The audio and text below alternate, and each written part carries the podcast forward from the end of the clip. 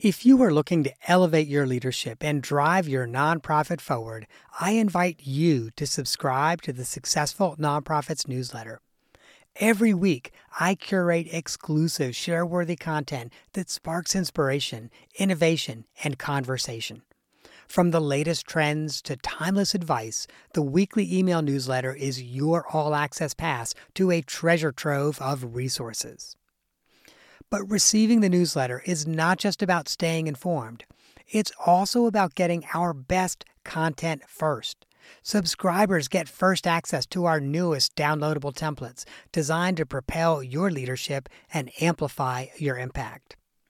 And that's not all, my friend. We are constantly working on new ways to support you and your mission.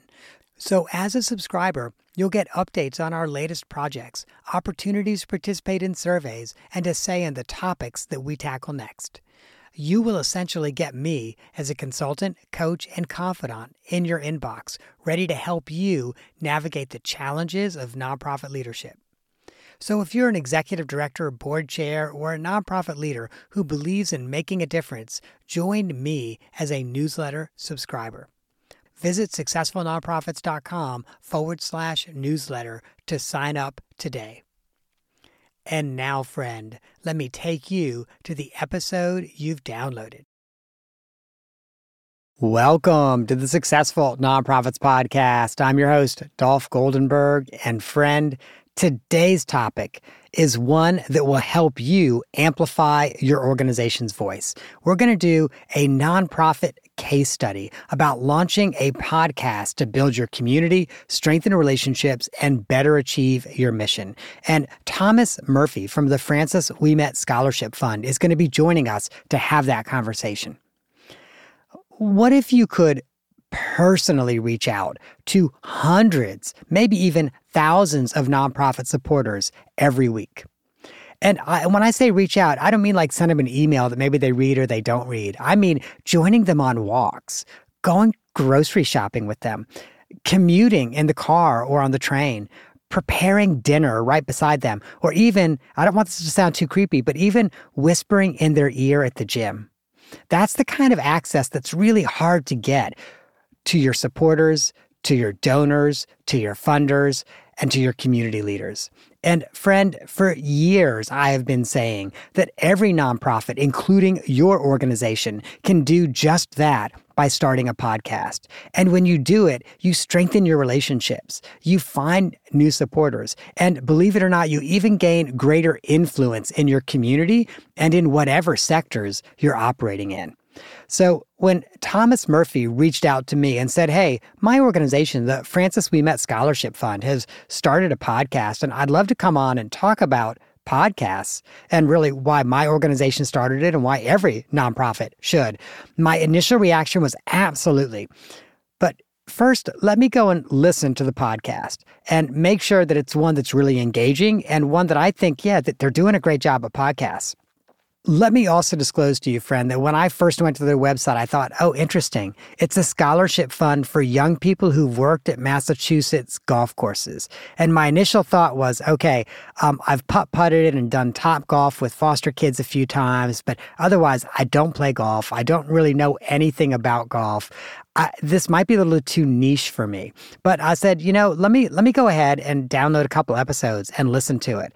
And oh my gosh, these episodes are really good. As someone who knows nothing about golf, I was engaged by the individuals that were coming on and guesting. I actually ended up learning about the organization, learning about golf, and it became really clear to me that Thomas and the Francis Ouimet Scholarship Fund were doing podcasting right. Because again, I'm not someone who's ever golfed, and suddenly I became interested. Now, let me share with you just a little bit about Thomas. So, he is they're in a staff role at the Scholarship Fund as the Director of Development and Alumni Relations. And like all good development directors, he has a passion for what this organization does. So he and his family are golfers as well. And he is passionate about their mission, which I've already shared, which is to provide need based scholarship to young people who've worked at Massachusetts golf courses. So Thomas and his family actually go out golfing and doing golf activities. And in addition to that, they are also proponents of the mission of Project Sweet Peas, a nationwide nonprofit focused on empowering families who have experienced extended NICU stays or infant loss. And so I am so very pleased to be able to introduce Thomas Murphy eh, so we can have this conversation, really a case study on a nonprofit that launched a podcast right. Hey, Thomas, welcome to the podcast. Dolph, it's it's an honor to be on. Thank you so much for having me on. I'm a, as you pointed out, I'm a listener to your show. I'm uh, very impressed by the show that you've built and done. Uh, and I want to thank you on behalf of a lot of people who work at nonprofits. I've learned a great deal from your show. I pass it on to my colleagues, uh, other people who have worked at our organization, some of our board members, and we've stolen some some tidbits and some thoughts from some of you from you and some of your guests. So we thank you very much for that, and uh, we really uh, enjoy the show, and it's an honor to be on. Well, thank you, Thomas. And I'll share with you, it's one of the reasons why, honestly, why we started the podcast. You know, as I already said, also to grow our community and to be able to, to find people who are interested in the types of things that we're interested in. Now, I know you and I spoke a few weeks ago, and you have a really unique story about how you got into podcasting, and it's probably not what most people would imagine. That's exactly correct. Uh, so, just as a bit of background and a little bit of a, a, personal story, I've been a podcast fan for over a decade now. Back when I was uh, still in college, kind of when, at least to me, podcasts were a bit in their infancy before they were as popular as they are now. I was listening to a number of shows and I got really into them. And down the road, I came to learn that my brother in law, who has a professional career as an engineer, uh, has a family and two daughters, also launched a podcast of his own. And in doing so, I came to learn that this is something that's very doable for the average person that someone uh, who's not an audio engineer is capable of achieving. And actually that same brother-in-law asked if i have any interest in doing a podcast and i said that sounds great. And in doing so I, I came to learn from watching him do it that it's very possible for someone who's not a professional or an audio engineer to accomplish this. Um, you know and again from that experience i sort of had the concept kicking around in my mind about you know could this become something that our organization could do? Could we take some of the tools that i learned from doing this on my personal life and bring it into our professional life? Um, and the more i thought about it the more i realized that there was really there's a structure there there's a concept there that could work for our organization to get the stories out um, for the people for the volunteers for the donors for the supporters who have made a really big impact on our organization. And you can do it without again being a professional in this world. Um, i think my pitch to any listeners here would be that my day-to-day job is much like that of anyone who works at a small to mid-sized nonprofit you know especially on the development side I spend my days fielding emails and calls from donors and planning fundraising appeals and things of that nature. So to add in this new marketing effort would certainly be new and kind of off the wall. But I was, you know, excited to bring the pitch to my my boss and uh, eventually our board of directors, and it kind of went from there. So I've got to ask you, when you first took this to your executive director, what what was the response? To his credit, he was very open to it. Um, I'm uh, very fortunate to work in an organization with not just an executive director who welcomes new ideas and new thoughts, but a board of directors who has a lot of trust in our staff. And when I came to him, I, you know, I don't think that he was a huge podcast listener at the time, but he certainly had a, uh, an understanding of how big the market was for podcasts. And once we went through the pitch of how exactly it could potentially work, he was very open to it. And it seemed like something that was a bit cutting edge, something new. Uh, we didn't really have a template laid out for us by other nonprofits, you know, even far bigger than us. But in kicking around some ideas and some thoughts, we realized that it, it would be possible within the structure of the size of our organization, our staff size, uh, and what we are trying to achieve with our marketing communications. So again, to his credit, he said, "Let's let's think a little bit more about this. Can you come back to me with a, a written out structure of how it could work, what the structure of the show would be, uh, and what exactly we would be trying to achieve with the show?" And we kind of went from there. Very cool. Now, I know part of the role of an executive director, or really any, anyone's supervisor, uh, and also part of the role of a board is to look at risk and go, okay, here's where there might be some risks, or here, here's where this might not be a good use of time, or whatever. So, when you came back with that structure and kind of with that full proposal, what were some of the risks or concerns that people brought up? Yeah, so the truth of the matter is that the concerns that we fielded were that it's a very public facing way of doing marketing right? Uh, again, we are not professionals when it comes to producing and running a, a, show. We, you know, we don't work on the radio. We don't, we don't have any back expertise in doing that. And so, if you're going to lean into doing a podcast, you have to have some faith and some trust in what exactly it is you're going to be doing what you're putting out there. Um, And so that was a concern for us. What exactly would the structure be? Who would be hosting it? Who would we be talking to? What would the goals be? And then, of course, there is the time aspect for our staff and the revenue thought as well. So we had to do a lot of research into what exactly would this cost us, not just uh, dollars and cents when it comes to producing and publishing the episodes, but the time for our staff, my time, my boss's time, and other people in our organization to make sure it was done professionally and published you know the right way so that we didn't actually hurt the brand of our organization by publishing these episodes we only elevated our brand and so what i hear you saying is that other piece was really that opportunity cost okay if it's going to take x hours of the development director's time and y hours of the executive director's time what else could they be doing with that time that would have even a better return on the investment at the end of the day, this is not an effort that, at, on its face, is a revenue producing effort. We knew that right from the start. This is just a way to add to our marketing communications and elevate our public brand. But spending your time, spending my time, spending the time of our director of communications and marketing is not going to directly lead to dollars in the door for our organization immediately, right on its face. And so that was without a question a risk, but it was a risk I think that we were worth taking because it was new, it was interesting, and it would be a way for us to elevate those in our community, our donors, our supporters, our alumni, our volunteers, our current scholars who have really made a huge impact on our organization.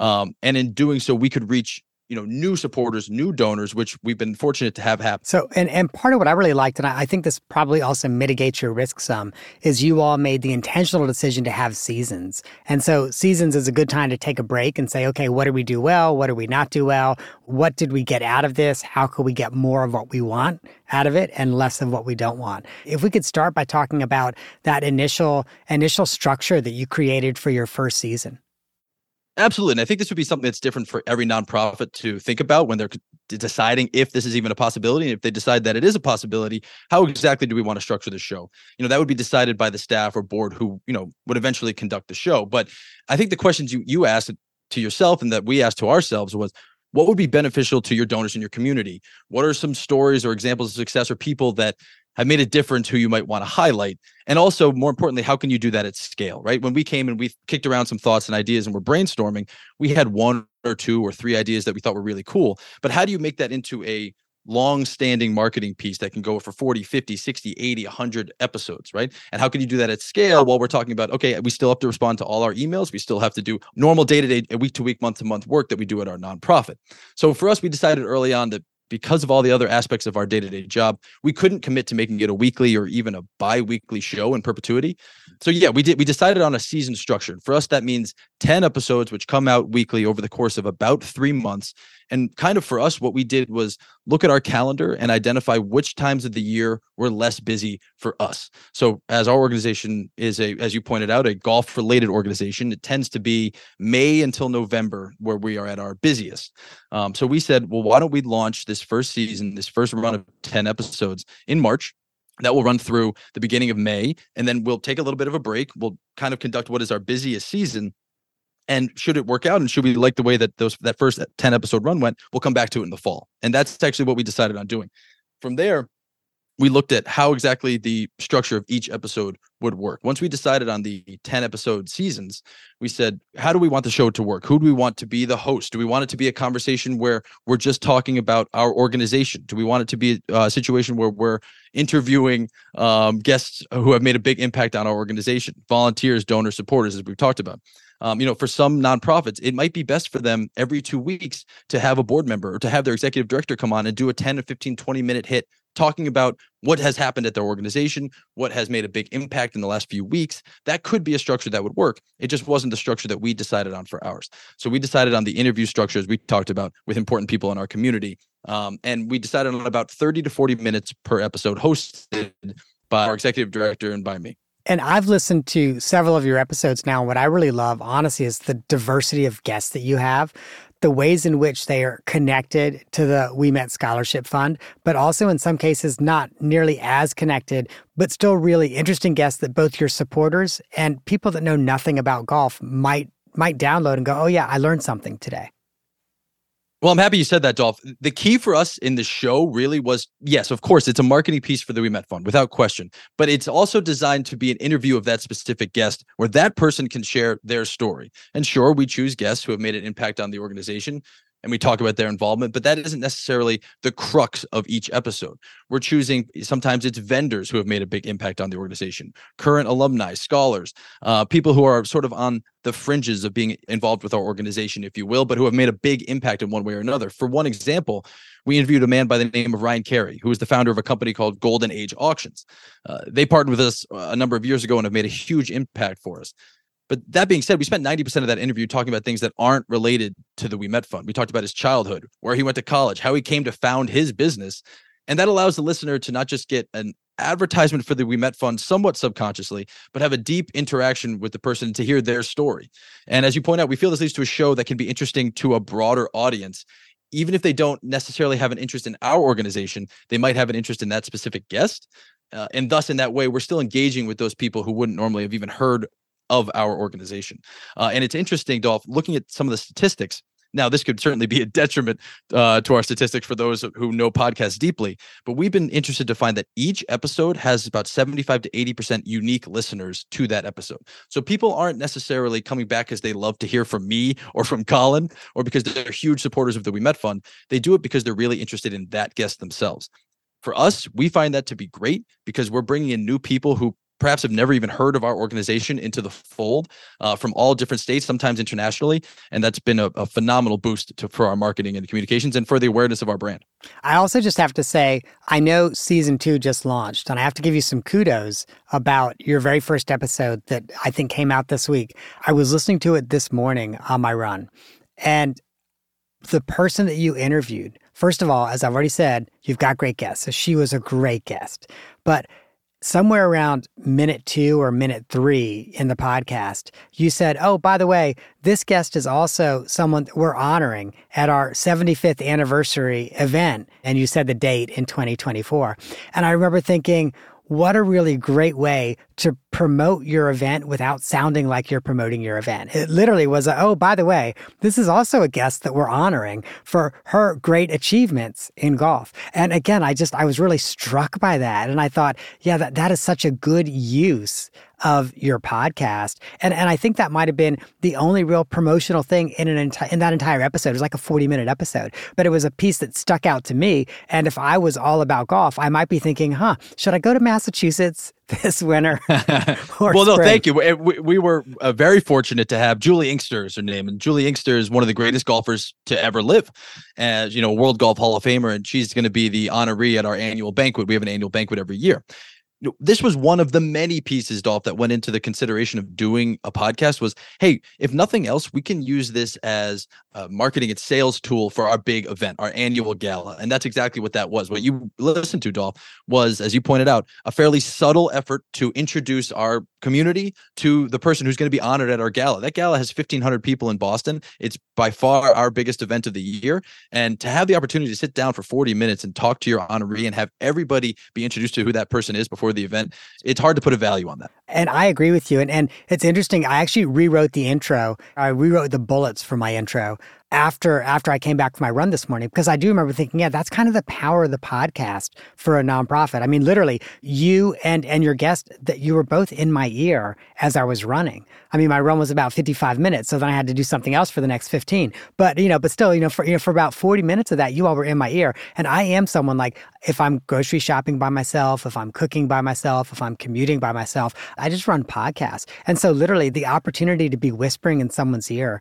And again, what stood out for me is, yeah, you've you've got your you've got your 75th anniversary gala coming up. I, I just I had to to put that in there that that even when it's not about marketing, even when you say, oh yeah, you know, we we have topics where you know maybe we never even discussed the Ouimet Scholarship Fund. In reality, there there are little ways that you get it in there and they stick with people. Thank you for saying that. Exactly. I think that as you know, Dolph, there's we have a lot of the traditional ways of marketing. Uh, we have our website, we have our email blasts, we have our social media. Those are often bite-sized pieces of content. But I think what you're hitting on is that we are having a fairly intimate 40 45 minute conversation that the the listener, the person who's engaging with it is is engaging with our organization, our mission, our brand for 40 minutes at a time.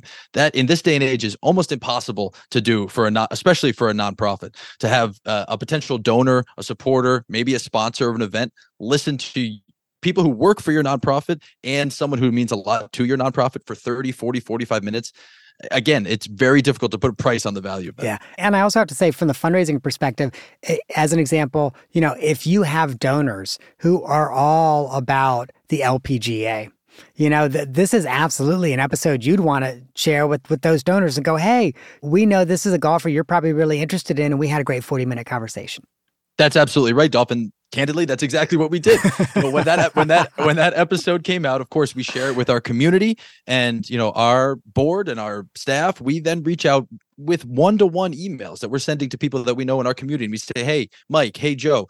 You know i know you've known of julie inkster i know you know julie from this or you may know julie from that uh, or perhaps you're very eh, closely involved with the lpga just thought you might be interested in hearing our conversation with julie send. And all of a sudden, that person responds, Wow, I can't believe you spoke with Julie Inkster. Wow, that's so impressive. She's fantastic. Whatever it might be, candidly, it elevates the brand of our organization that we could be associated with her in that way. Exactly. And I will share with you, I, I think anyone with a podcast, they use it in that way as well. A way that I used it recently, I have a client that's really struggling with something. And, and I, I was like, you know, let me get a guest on to talk about that.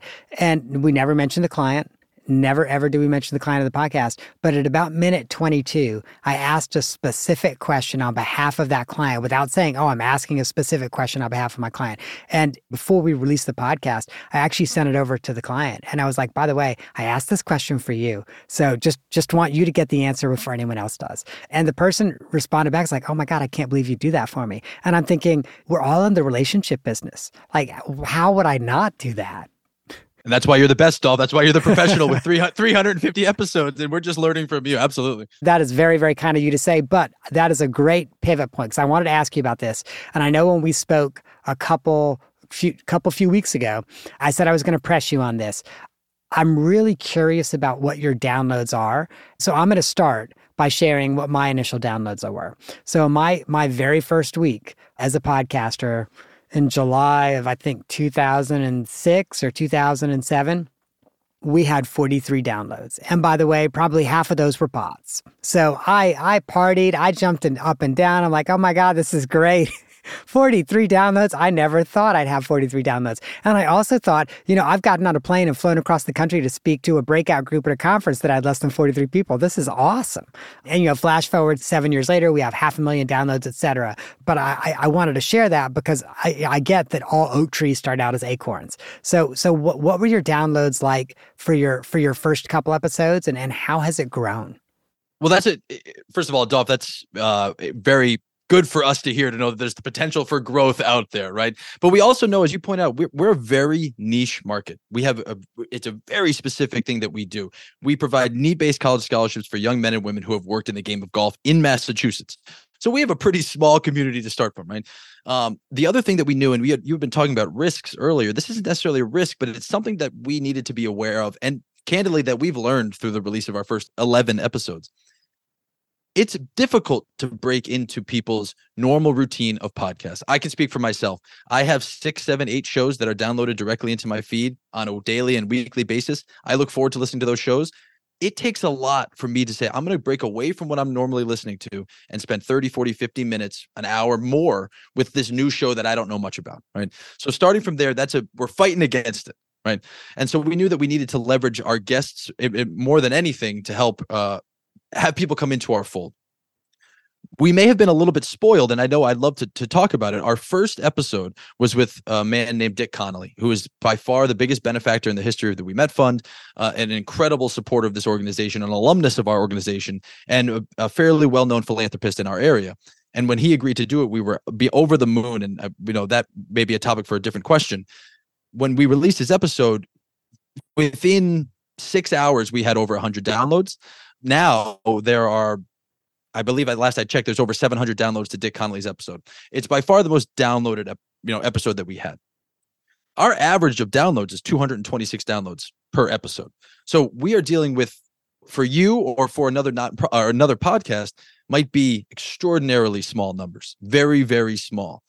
But for us, what we realized is we are having a few hundred every week, a few hundred extremely intimate and personal uh, conversations that are happening in people's ear that are just 40 minutes of marketing for our organization. For those 226 people, they're spending 40 extra minutes with the Francis Ouimet Scholarship Fund. It is difficult for us to put a value on what that means. Uh, but candidly, we were thrilled by that number. And somebody could very well say to us, Dolph, boy, I don't know if it's worth your time to to do this show for 226 average downloads. For us, we'd say that's candidly more than we had even thought was possible, and we're thrilled about it.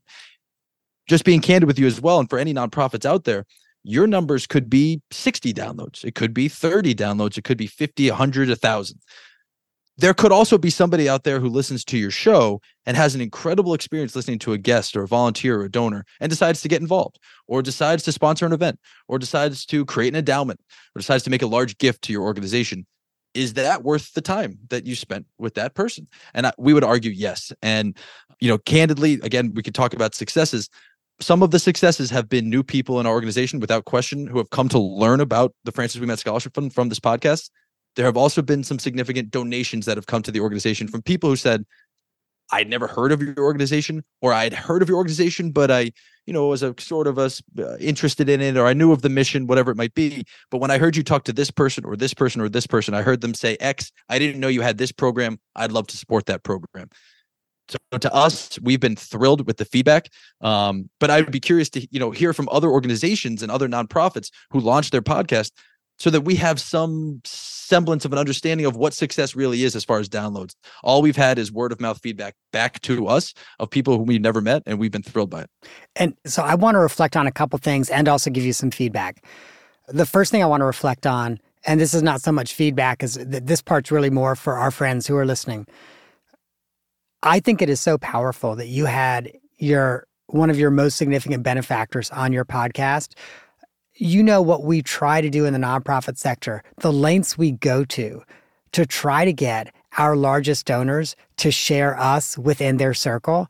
I promise you, anyone who's on a podcast who's not on the podcast circuit is going to be sharing that within their entire circle in ways that they wouldn't, even if they, for example, like were being honored at a banquet. Because, you know, when you're being honored at a gala, sometimes you're thinking, ah, I don't want all my friends to feel like I'm pressuring them to give, etc. This is a no ask, no risk way for your largest donors to be, literally be sharing you with their circle. I think that's genius. Second, in terms of your stats, some quick feedback. So, first of all, you literally had more than twice the downloads on your first episode than I had on mine. Okay.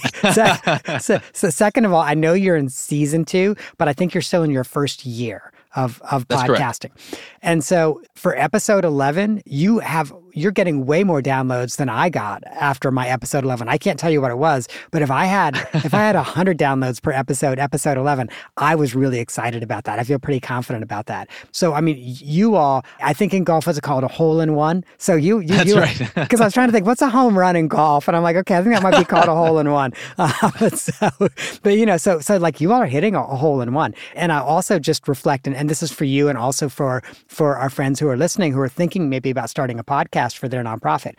When I first started the podcast, I actually talked to a veteran podcaster, someone who'd been doing it for seven years. And one of the things he said to me is he said, you know, th- this is a long game and you aren't really going to see significant audience, et cetera, until you've been doing this three to five years. And it's interesting because he was 100% right. Somewhere between four and five years, suddenly I was like, oh my gosh, yeah, like there's a snowball. And, and, and the snowball is rolling downhill and we're building more community and we're, we're building more friends and more relationships. And, you know, the other thing that I kind of mentioned one of the reasons to start that podcast is also to have greater influence in your community and your sector. And yeah, and all of that absolutely happens. So again, you're light years ahead of where I was, like multiples, two, three times ahead of where I was after episode 11. You're kicking it. You're doing great. Well, thank you for saying that. And I again, I would reiterate just for anybody out there who's considering doing a podcast, we uh, truly we don't necessarily base our success on just the downloads. That's not the only metric that we look at. We are thrilled when we see an episode do very well. We are, you know, curious that maybe we made a mistake or did something wrong if an episode uh, fewer downloads. But at the end of the day, for our organization, we're choosing guests who have had an enormous impact for us, who have been great volunteers, great supporters, great donors, like a Dick Connolly, who's the greatest benefactor we've had for our organization. And we are then taking, as you pointed out, those conversations and sending them within even within our little niche community within communities within that community so for example we have guests who belong to golf courses and golf clubs throughout the state if we had this has happened a number of times we've had a guest come on we have had a wonderful conversation And we then go back to that golf course or club where they have their own community of two, three, four hundred people. And we go to the general manager or the head professional or whomever it may be and say, Hey, by the way, uh, we spoke to X person. They were fantastic. They've been great supporters of ours. Your the community might be interested to hear from that person. And often these places have monthly emails. So they, and it's worked very well. They share that out to those new two, three, four hundred people. And that's again why I think that we see so many unique listeners to our show. Oftentimes, people aren't necessarily coming in because they know of us or because we have the brand recognition with them, but they do know X person and they love to hear from that person. From there, we hope they might check out our website. They might go to our social media. Um, you know they might listen to another episode. They might become more deeply involved with the organization. So you pointed out to gain greater downloads takes time. We're hoping that over time we're creating a better and more deep connection with a lot of the people in our community um, that we may not learn about for another three six nine 12 months. Or three six nine 12 years. That's what i love about what you're doing. So i am hopeful that some of our friends are like okay Dolph Thomas, I get it. My nonprofit needs to start a podcast. So I'm, I'm hoping we can give them some information that's going to be really useful. Roughly, what was your budget for season one? That's a great question. And if I can start from the beginning, once we decided that we were going to go forward with this, we uh, at the organization said, we'd love to be able to do this internally. Let's bring this all in house. Let's make sure that we record the episodes, edit the episodes, produce them, publish them all in house we did five or six or lessons of audio engineering and quickly learned that a we have a lot of other responsibilities to worry about and b maybe we aren't the best audio engineers in the world. And so we realized that it and again you know this dolph to just prepare uh, prepare the questions get the guests scheduled have the interview do any post uh, you know work that's three four five hours of work. If you include doing the audio engineering, the editing, you're adding, you're doing probably double that. So now you're talking about seven, eight, nine hours. And if I can just jump in on that audio audio editing piece, like you, I started off editing the podcast myself. I had to teach myself how to how to edit a podcast, and I found that to be 100% true. Like I might spend four, five, or six hours putting a podcast together, and then another five to eight hours on editing. And what I was floored at is when I sent it to an editor, they could do it in like an hour or less. Yeah. right. Yeah. Especially, and I, I know your the structure of your show is likely similar to ours. Especially for people who know what they're doing, they can take our audio piece and do it in, like you said, an hour or less. I mean, they're cutting uh, very little out of this conversation to make it work. So we decided to say, okay, we so to to answer to your question very long-winded we didn't start with a budget. We started by saying we'd like to do this and let's do this in-house. Once we realized that wasn't going to be possible we said okay let's develop a budget within our marketing department to see uh, to, to see if we're comfortable spending x is it possible to still accomplish this project? And what i can tell you is if you're doing episodes i'll just use ourselves as an example because i can't speak to what another nonprofit might or might not want to do if it's more of a a weekly episode or bi-weekly that would definitely be different for the budget. But for 10 episode structure we were able to accomplish 10 episodes for less than $2500 uh, so it was under $250 an episode for us to uh, truly come on to riverside which is the platform we use for the the interviews. Um, have the conversation and send it off to our partner and they do their they work their magic dolph they send it back to us. It's 99% done. We maybe cut a little bit here or trim a little bit there and we say to them can you do you mind publishing it? And they do that for us on a weekly basis. Um, i would love to give them a shout out because I, I, think for anybody who out there who might be interested in doing this they're a phenomenal partner. I can't say enough about them. They're called the podcast consultant. Their prices are extremely reasonable and the work is fantastic. We've been thrilled to partner with them, and we look forward to continuing to work with them. I love that, and thank you for sharing both of those. So, what I hear you saying is it's about $250 per episode. And so you could think about that like, okay, if you wanted to have a, a, a 10 episode season, that's $2,500. If you wanted to do 50 episodes in a year, which is weekly, which is a whole lot of work, but if you wanted to do 50 episodes in a year, do some quick math, that's like $12,500, um, which in the grand scheme of things, even for a for a quarter million dollar organization isn't that much money. I, I, think that's exactly correct. And I, to give a little bit of background, we have eight staff members at our organization. Our revenue fluctuates; it's more than the number you just uh, noted there. It was a piece of our marketing budget. It was not the whole thing. It was a, candidly, it was less than a quarter of a marketing budget to um, to produce and and publish these episodes. And I can only speak for ourselves, but I promise the same would be true for anybody out there who starts a podcast we have received that back many times over in do- in both in donations truly in dollars in the door but also in new donors coming into the fold new volunteers uh, new people coming to our programs and to our events it has been well worth the investment you just stole my next question, but okay, I'm, I'm glad you answered it. I'm really glad you answered it. So so so now let's talk about um, the equipment budget. So that that twenty five hundred dollars for your first season does that include the equipment you bought or no? so it does not include the equipment we bought, but here's what I can tell you: we bought two microphones, uh, Samson Q2U microphones, Dolph. Two microphones was one hundred and twenty dollars. Well, wait a minute, wait a minute. You bought two mics total for one hundred and twenty bucks.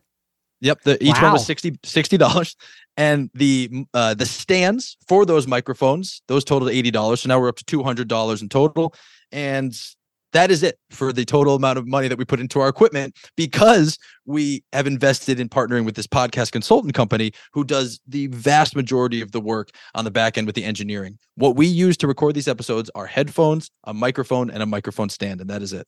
Okay, so so it sounds like your your total capital cost is two hundred bucks, and then it's about two fifty per episode, and then it's it's more or less turnkey after that. That's correct. Uh, as far as the equipment, that is absolutely correct. I think that the the people there should do is focus on the structure of their show. They should focus on who they want to be hosting the show. Should it be someone on their board of directors? Should it be a member of the staff? Should it be structured in a different way entirely from what we've had, where perhaps volunteers or donors are running an episode? There's so many ways to creatively think of doing a podcast to benefit your organization. Um, that is the part that took a little bit longer for us to figure out and um, and decide on, and you know, kind of check off and say we're going with this structure. But as far as the equipment budget, uh, it was very much a, a, small piece of the decision. Thank you. That is really good to know. So, um, so we've talked about equipment, we've talked about budget, we've talked about structure. Do you have one other really big tip for a nonprofit that's thinking about starting a podcast? There's a few things that I would recommend. I, the thing that had worked best for us, truly, is is having an understanding of the fact that, and and our board certainly impressed this upon us as well, and they were correct this is an excellent idea. We love what you're doing. We love that you're having more deep and engaging conversation with our community. Don't forget that the most important thing is our mission, what we're trying to do, the, the, everything that you've done on a daily, weekly, monthly, and yearly basis before this. This is an important piece, but don't let it take up too much of the time. So when we looked at the structure of how we want to do the show, we almost it wasn't that we didn't want to have more interviews or want to feature more people from our community. We just had to understand that our time needed to be spent on other things just as much as it needed to be spent on this. So deciding on that seasonal structure was really a good idea for us. I might just uh, offer the uh, recommendation of maybe it's biweekly, maybe it's once a month. Uh, maybe you have one week where you release five episodes and then you take some time off think that through because it is a time commitment. Dolph, you can speak to it as well. Even by not engineering and editing these episodes, you're still spending, I would say, on average, probably three to four hours per episode because you need to reach out to the guest. You need to confirm that that guest wants to do it well ahead of time. We're talking about weeks ahead of time. You need to prepare questions. Uh, and then after the episode's recorded, it's sent back and you need to edit it from there. And then my last tip would be have a marketing plan around the release of these episodes. And I'll give one quick example. Each year we do an auction uh, where we auction off items and the, the funds of that raise go towards our scholarships. Our partner for that is that guest that I mentioned earlier, Ryan Carey, who owns Golden Age Auctions. We had his episode released at the exact same time that our auction was live. So people could listen to his conversation, have a better understanding of the company. In that conversation, we talked about the auction that we had live. And of course, we mentioned it then. And when they go to our website, the first pop up th- that they see is the auction that's live. So think ahead about when you want certain episodes to be published and how you want to have that collaborate with your fundraising goals. Thank you. I, I, I appreciate that. And um, I could not agree with you more if I were to do this over again, I would have done seasons, and my seasons might have had more than 10 episodes, but I probably would have done 26 or, or 30 episode seasons every year um, because I, I do think you're right. It gives you a nice inflection point to stop, think about what you're doing, and then start again. Uh, so, we have gone way, way over on time in terms of the length that this podcast normally is. And so I still want to make sure, though, that we get to do two truths and a lie. So hit me, Thomas. Give me two truths and a lie. Let's see, Dolph. Uh, two truths and a lie. Well, here they are. I was born in New York. My favorite color is orange. And my favorite director, movie director, is Christopher Nolan. What do you think is a lie? Okay, so I've read your bio, and I think your bio says you're from Connecticut. You might have been born in New York, though, because they're really close to each other. And I do think Christopher Nolan is your favorite director, but I and Orange, that's a tough one. Um, but I'm going to guess that you are not born in New York. You were born in Connecticut. Again, Dolph, this is why you're the best. You're exactly right. I was born in Connecticut. Well done. Well, I, I appreciate you sending me a bio ahead of time because I remembered it and I'm like, wait a minute, I think he's from Connecticut. I was like, but aren't they're really close, so maybe he was born in New York. I thought um, that might be the one that could trip you up. And and let me say, had you said California, I'd be like, oh no, you're from Connecticut, so there's no way you there's no way you were born in Cal in, in California. Well, right. Thomas, thank you so much for joining us. And you know, whenever we reach this point of an episode, I always want to leave some URLs with our listeners so that way they can get in touch. So the very first one, friends, I want you to go to ouimet.org.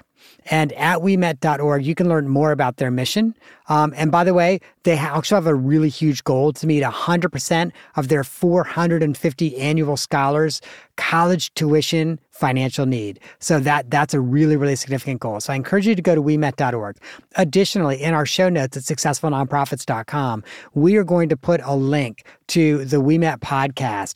Um, and it'll be an Apple link, a Spotify link, um, and then also a link to their show page. And if you go into the show notes on your phone, you can get it there as well. We'll also link to Thomas's LinkedIn page. Hey, Thomas, thank you again for coming on the podcast. Dolph, I can't thank you enough. And I, you know, this was a lot of fun. And I really do encourage people to check out those podcasts, not because they're excellent or because they're wonderful, but because I hope it can show you that it's really possible for your organization to create a professionally sounding podcast and really elevate your organization's brand for not a, a large amount of money. Thank you, Thomas. And I just, I also just want to reiterate that, friend, if you do not already have a podcast for your nonprofit, I want you to put some serious thought today into what a podcast might look like at your nonprofit. And also put some thought to how you can make that budget work for you because now you have a sense of the budget, you have a sense of the tools. And as I started this episode, if you want to be spending time with your biggest supporters and potential new supporters, if you want to be going to the grocery store with them, cooking with them, going to the gym with them, podcasting is the medium to do that. Now, there's one other episode that relates directly to this, and it's episode 269 with Kristen McMahon. And in that episode, we discuss the podcast that her nonprofit, the Robert H. Jackson Center, launched. It's another great, very inspirational story about a nonprofit that has launched a podcast and has seen a big benefit from it. That, friends, is our show for the week. I hope that you have gained some insight to help you and your nonprofit thrive. And the lawyers make me do it. Otherwise, honestly, I really wouldn't. But oh well, I'm not an accountant nor an attorney, and neither I nor the consulting practice provide tax, legal, or accounting advice. I say this every single week. This podcast is for informational purposes only, and you know what that means. It means it should not be relied on for tax, legal, or accounting advice. Please, if that is what you need, find a licensed, qualified professional in your area and get the help and the guidance that you really need.